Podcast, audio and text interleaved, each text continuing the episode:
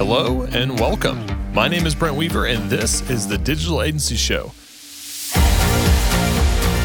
the podcast that goes behind the scenes with today's top agencies and entrepreneurs. I am really glad you're here, and once again, it's time to transform your business mindset.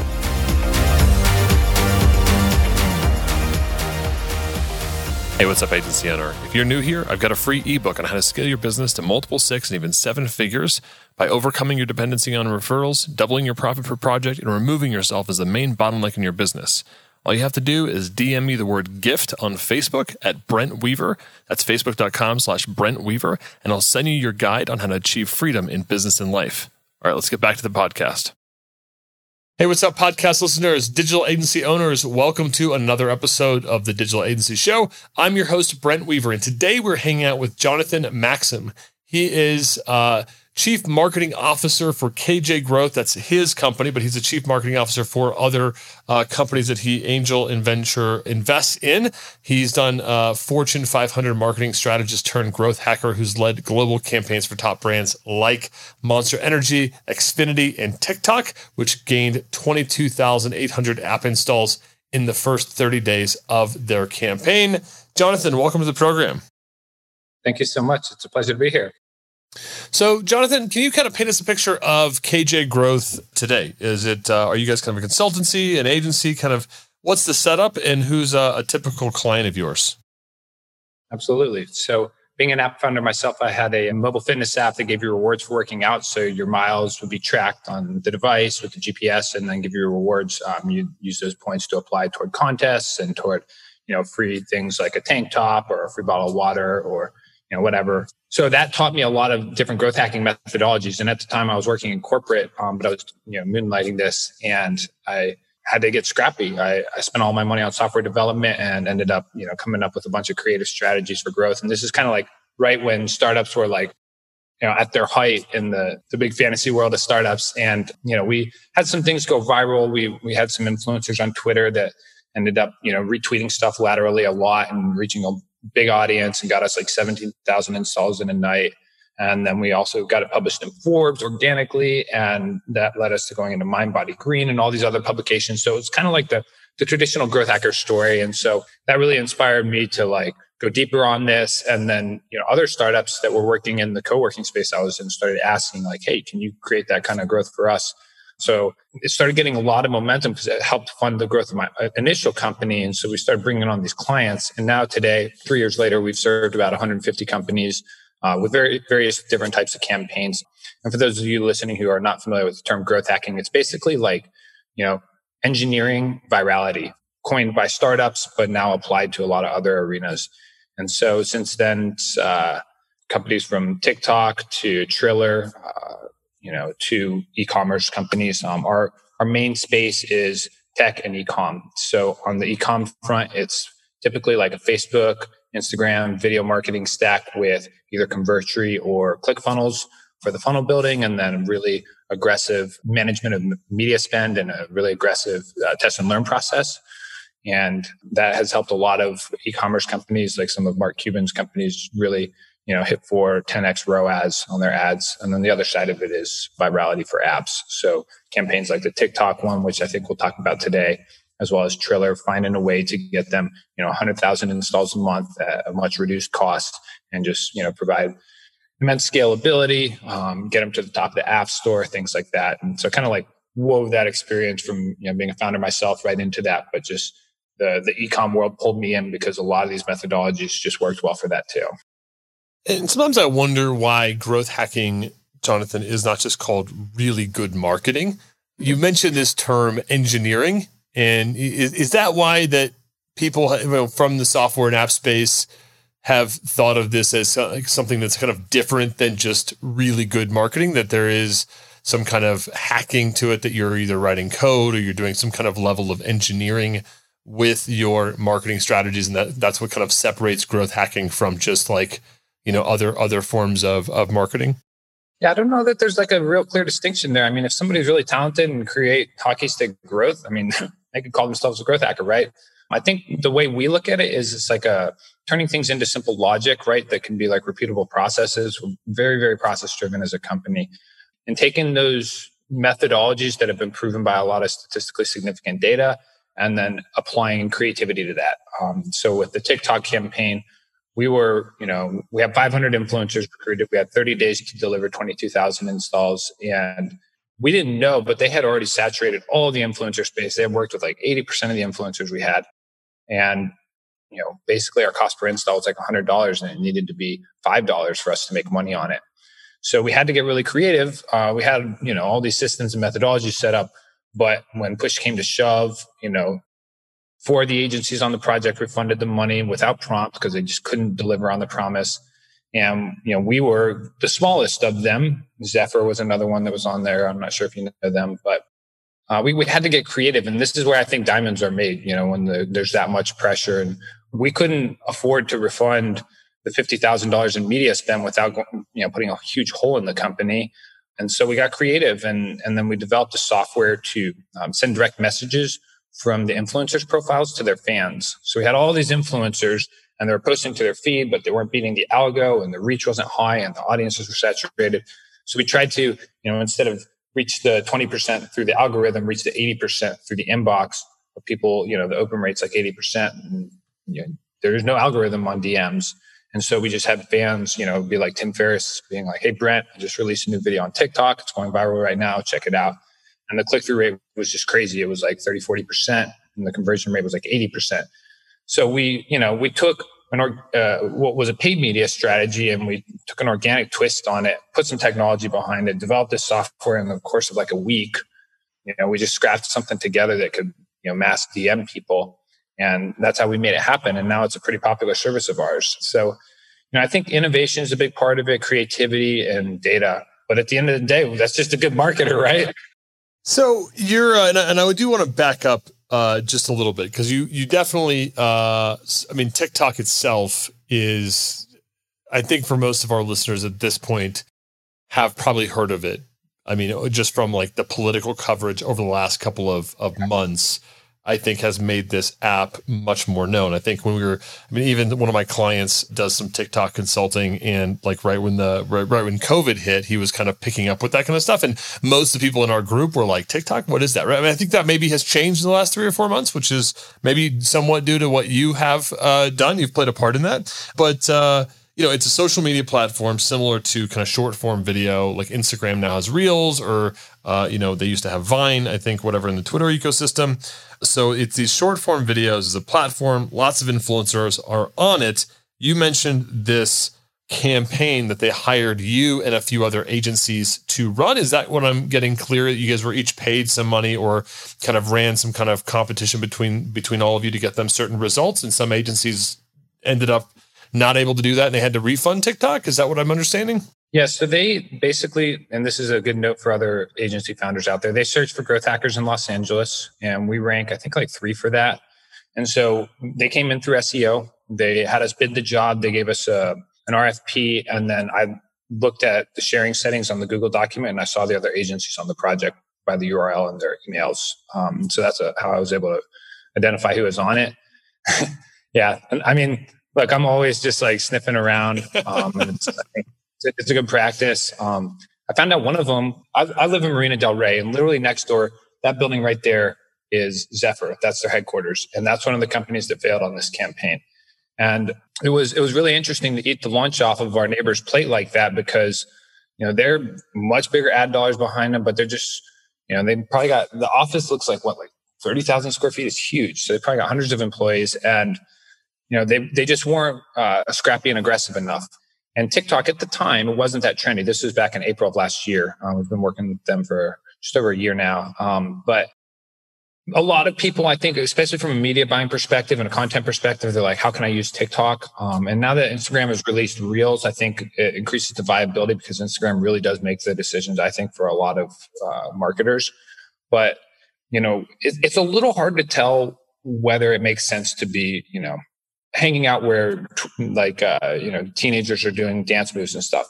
Um, I know I was just with my buddy, and he's a lawyer, and he was creating a lot of TikTok content, and he got really good engagement and reach, but he got zero leads out of it, but he gets a ton of leads out of Instagram. So I think there's something to be said there, but in general, because of the, the data privacy concerns, the fact that Chinese government owns a good portion of the company, Um, the platform is likely to be removed from the U S App Store. It might even be right now because their competitor, Triller, um, who's also a client of ours, shot to the top in position one. Um, very similar app, you know, down to music, but it's backed by a lot of people in the music industry.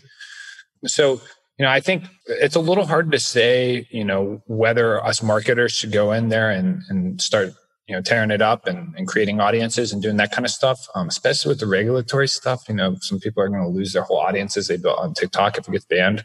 More than likely, it's going to get acquired by Microsoft and they'll move the servers to the U S. But I think it was a really good lesson in not following shiny objects, because I, I chose not to be a creator on TikTok. I was like, this doesn't relate closely enough to my audience, and it's too time consuming to produce music and video together. And I also suck at dancing. So I was like, you know, I'm not going to put myself on blast here. I was going to say, so, you and uh, what's her name? Charlie uh, D'Amelio or whatever. You could, you could be doing some, some, uh, some growth hacking dance moves to maybe, uh, you know, boost your, boost your, uh, your lead acquisition. Maybe, I don't know. Maybe. So, Actually, so, you know, what's funny is, just real quick, we, um, I, I think the the act of self-deprecating humor is incredibly powerful in marketing. Um, for our own funnel, we use a Facebook and Instagram ads funnel. And the, my team um, proposed that I put my face on a unicorn, like a cartoon unicorn, and use that in ads. And so we came up with a bunch of like goofy-ass ads that had like unicorns and like Charizard and stuff like that. And it has been incredibly high converting. The click- click-through rate's crazy on it. So something to consider if you guys are willing to take creative risks as founders. It can definitely pay the, you know, pay its way. So, so next time you're on Instagram and you see Brent Weaver on a unicorn, you can thank Jonathan Maxim for giving me a, a foolproof marketing strategy. I would love to love to send that along. Maybe I can include it in the show notes or something. Uh, I think it's it's just fun to to take those risks, because we all take ourselves so seriously in business. And the truth is, is like people want to have fun, you know? Hey, what's up, agency owners? As someone that's built hundreds of websites for clients over the last twenty years, I know how important it is to have a content management system that is fast to set up and delivers my clients' websites with the speed the internet demands. If you're looking for a new C M S, I'd like to introduce you to a new platform called Zephyr, a content management system built for power users and agencies. Build websites faster, make clients happier. Find out more at Zephyr C M S dot com and get one free site for life and a free theme set up valued at five hundred dollars. That's Zephyr C M S dot com. Now let's get back to our interview. When I think of growth hacking and even the campaign that you did for TikTok, and, and maybe you can explain a little bit more that uh, the other agencies had to refund money because they weren't able to get results. I mean, was the the R F P was was performance driven with a company like that? I mean, is that common? I just I don't you don't hear about that kind of behavior in the agency world where companies are actually having to refund media buys. So can you maybe explain that a little bit of how that risk worked for you as an agency owner?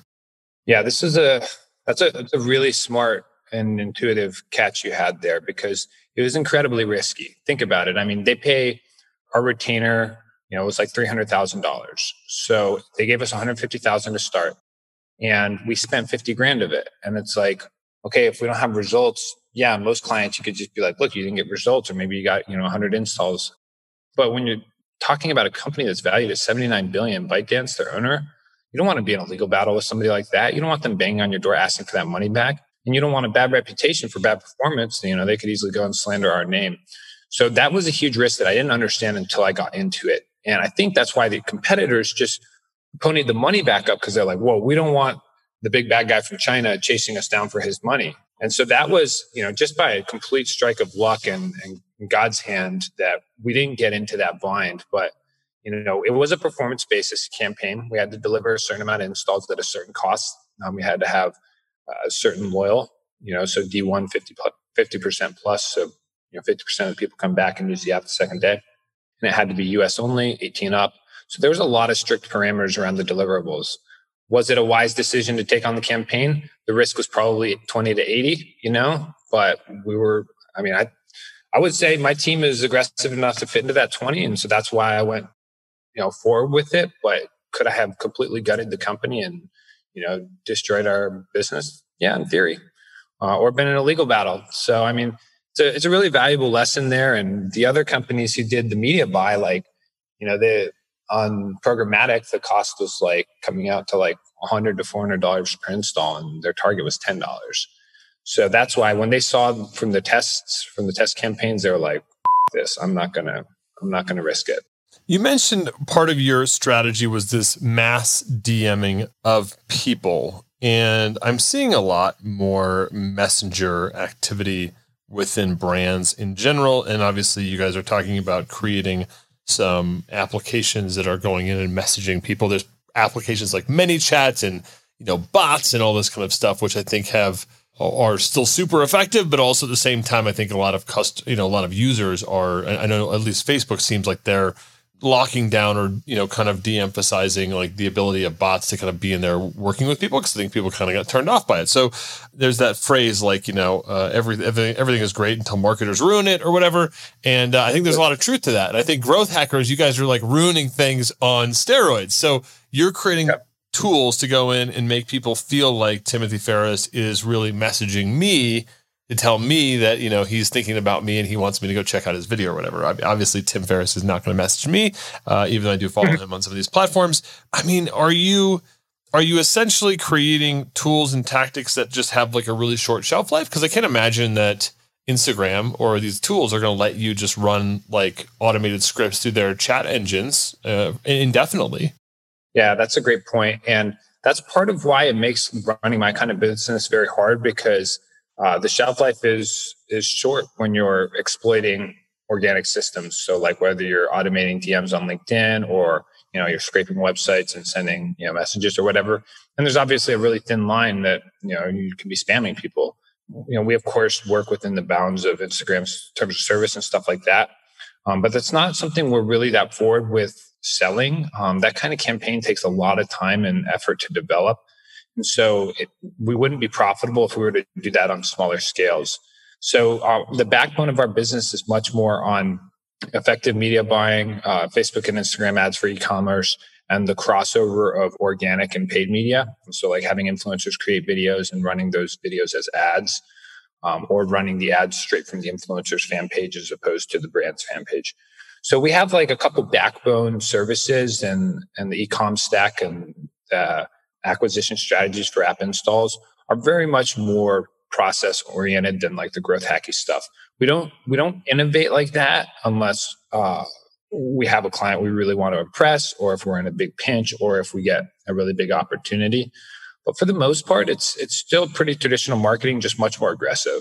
And that's really what you know makes the company profitable and keeps clients coming in. I mean, we're We're very transparent with our clients. We set up a dashboard that shows their, their media spend, their revenue, you know, all the core K P Is and stuff like that. So it's really heavily focused on the performance, and that's just what keeps the team accountable. And, and you know, we come up with creative things along the way. But in general, like, I mean, I don't recommend trying to do that TikTok campaign on a regular basis. How have you applied? You mentioned that TikTok actually found you through search ranking. Mm-hmm. Is it, and you also mentioned that you do some ads, and uh, you know you on a uh, uh, as a cartoon unicorn is uh, is fantastic. But how are you leveraging growth hacking? How do you think our audience, our, our other agency owners out there, I mean, should should they be thinking about growth hacking as a concept for themselves to get clients, or is it really only something that works when you're talking about marketing at scale for people like TikTok and you know in in in these these kind of places that there's you know, these numbers that you're throwing out there of, you know, thousands or tens of thousands or one hundred thousand installs in a month. I mean, most agencies, even if they're a seven-figure agency, don't need that volume of exposure in their market. So how how do you guys use growth hacking strategies uh, in terms of marketing your agency? Is it relevant for agency owners to be thinking about for themselves? Yeah, I mean, the, the methodology was originally for shoestring budgets, right? Coming up with creative ways to get around like advertising platforms, essentially, avoiding ad dollars. You know, the TikTok campaign is a bit different because we developed the technology for it, but in general, you can find technology that can suit you well. So I actually do encourage founders to, to be using growth hacking strategies for themselves, because they can save themselves a lot of money from doing advertising. I mean, we did all of our marketing for our own company. We did a lot of LinkedIn, um, did a lot of LinkedIn automation to generate new clients and you know, writing for different publications, doing viral P R strategies, stuff like that. When we didn't have as much money. And then when we started, you know, getting a nice smooth cash flow, now we invest around, I don't know, somewhere between ten, fifteen K a month in ads for our business. You know, until you're at that point, I, I say, stay scrappy, you know, stay creative, try different stuff. Um, you know, there's there's a lot of things you can do and automate in an ethical way that would bring you new business. I mean, I think LinkedIn is a clear example of that, using the messaging tools, uh, you know, connecting with good prospects. But I mean, I just I think the important part is to just learn to to think outside of the box and, and think a little bit crazy. You know, put your face on a unicorn. Maybe try an automation. Maybe get you know blocked from an email or something like that. But like at the end of the day, be innovating. You know, just always be trying some crazy new. And you know, I think I've never seen any other agencies running cartoon, you know, pink and purple unicorns. Um, when you can break the, the the perception that much, you know, you can break the cycle of perception that much. Uh, that's a growth hack in my mind. And, you know, there's so many cookie cutter strategies that, you know, just get destroyed by marketers, you know, when the, when the ants come to the picnic, if you will, that like you, you, our whole job is to be creative, right? So apply that and apply your data knowledge and, and make strategic decisions like that. Another thing I want to emphasize is that like when we run our funnel, uh, we follow a very specific recipe, but the creative varies dramatically, right? So we have the unicorn at the front, and then the video script goes hook, which is the unicorn, problem, solution, doubts and credibility, call to action. So that structure really invites people through a story. And we even use selfie video ads, which are super low production. Um, they look more authentic. They take people on a journey. And then we you know, push them to an application form so people have to apply to work with us. And that filters out a ton of bad leads and gives us a ton of qualification metrics and scores them before I get on the phone with them. So just thinking about pushing back, these are all things that we kind of like came up with in-house because we needed to improve the performance of our own ads. But you know, I think the, that creative thinking um, and just being willing to break the rules or bend the rules will really bode you well as a marketer. And the last thing is that we as an agency, every strategic decision we make is has to be empirically backed, so it has to have statistical significance, right? So if we have one hundred clicks to the lander and you know five conversions, then we'll scale that ad set. But if it's one sale on the ad set or if it's one lead on the ad set, we won't scale it until we know with statistical significance that it's going to grow. And so all of our optimization decisions, our creative decisions are driven by what the data is telling us. So if the click-through rate is low, put a different hook. If the conversion rate is low, modify the content and modify the lander.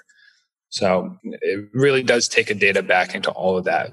And that's why it's so hard. You know, we have the hardest job, in my opinion, because you're, you're employed by all these different companies who could fire you at any given time. You mentioned uh, a couple times this idea of thinking outside the box, kind of crazy ideas, creative thinking as a process. Is there any, uh, you know, I mean, are you just kind of getting in a room or these days maybe on a Zoom with your team and throwing around ideas, or are there any processes that you use to kind of, or frameworks to kind of hopefully get that crazy idea? Yeah, we don't have a framework for getting crazy ideas now that you mention it. And that's probably an opportunity area. It's a way that we could improve. Um, I just listened to the, um, the book by Bob Iger, The Ride of a Lifetime. He's the C E O of Disney. And they're the whole book, he's talking about how to facilitate a creative environment and meet business goals. And the truth is, is that you just have to create space for it. You just have to say, no rules here. Do what you guys want. Um, kind of reminds me of Mad Men when they're in like the, the war rooms and stuff. But when we do it, we have what we call the Midnight Marauders. A bunch of the people on our team are, you know, they love hustling. And they just open up a conference bridge at night and people come and go from our team, just hang out, talk, B S, share creative ads that they found, share like ideas and stuff. And that's actually where most of our crazy ideas come from, is, you know, on our midnight conference bridge calls. Well, there you go. It sounds like you're creating space. Sounds like you're learning from some of the masters like uh, Bob Iger, and uh, you've got your Midnight Marauders. So if you want to create ideas like Jonathan, then, you know, maybe you need to create your own midnight group if you're out there listening to this show. So, uh, dude, this has been super insightful. I think what you guys are doing as a, as an agency, as a service for clients is fascinating. I think the level that you're playing at, the ingenuity that you're taking with both your own business, also the, the, the risks that you're taking with Uh, some of these engagements, like with TikTok. I mean, you see these fast growth companies, and it's really interesting to learn uh, the behind the scenes of how they're actually making that happen, and and realizing that it's not just like, oh, wow, that was a good app, everybody installed it, but there are people that are engineering things uh, to create that growth, which is uh, which is really awesome, dude. So this has been great. Are you ready for our lightning round? Yes, sir. All right. First question in lightning round. What is the best advice you've ever received? Be willing to delay immediate gratification for a long-term gratification. Which of your personal habits has contributed most to your success? Man, that's a tough one. I'm going to say journaling, but meditation has definitely been at the top many a time. Can you share a tool or app that you use that you think our listeners would find valuable? Well, I have a lot that I love. I think my, my favorite one right now is Go High Level. I don't know, most of you guys probably know what that is. It's a C R M for marketing agencies, but we handle all of our S M S, email, all it's all automated. You can copy and paste and give it to other clients. It's really, really nice. It's ninety-nine bucks. What book would you recommend and why? The Way of the Superior Man. Definitely more on the personal than professional, but it really teaches you uh, to to take ownership and accountability and, and just to never hold grudges. Awesome. Well, we will link out to The Way of the Superior Man as well as Go High Level. I was recently on their podcast. So great people, great team, lots of really cool things. Got several clients that use their service as well. So we'll, uh, and plus we'll have a ton of notes and takeaways over at our show notes page. So if you check that out, yougurus.com forward slash podcast. So if you're on a run or on the road and you want to get all those goodies, just check out our website. Go to the podcast. You'll see Jonathan Maxim's photo there. If you're looking at the site week of, click on that and you'll find all those resources in one place. Jonathan, how can our audience find out more about you? Is there anything that you have that they can check out? Yeah, we have a, a free guide on how to create viral videos uh, for TikTok or Triller or whatever, you know, Reels platform. Um, it's in a pop-up on our website, so you can get that free there at k j growth dot com. And if you want to follow along with some of the more behind-the-scenes stuff, my Instagram is at It's J Maxim, I T S J Maxim. Sweet. Well, Jonathan, we will also link out to uh, K J Growth as well as your Instagram, and uh, we'll call special attention to that guide. So that sounds super useful. I think a lot of us don't know what goes into a viral video. We think, oh, let's just create a bunch of content and maybe one of those will go viral. Sounds like you should probably be doing a few things to make sure that uh, you're setting your videos up for viral success. So check that out at k j growth dot com, or you can go visit our show notes page, yougurus.com slash podcast. You'll have all those resources from Jonathan's episode all in one place. Jonathan, uh, dude, thanks so much for stopping by the program today. Absolutely. It's been a pleasure, and I really appreciate you creating space for us, and uh, great question asker. Awesome. Well, glad, uh, glad to be of service. And, uh, you know, thanks also to our audience and listeners out there for being great fans. And uh, hopefully you guys got a lot out of Jonathan's interview today. That's it for this week's episode of the Digital Agency Show. Stay tuned each and every week for more great content coming to you to help you grow your digital agency so you can achieve freedom in business and life. Until next time, I'm Brent Weaver. I hope you enjoyed today's episode. And remember, if you want that free ebook on how to scale to multiple six and seven figures, all you got to do is D M me on Facebook, the word gift at Brent Weaver, and I'll send you your guide on how to achieve freedom in your business and life. Until next time, I'm Brent Weaver.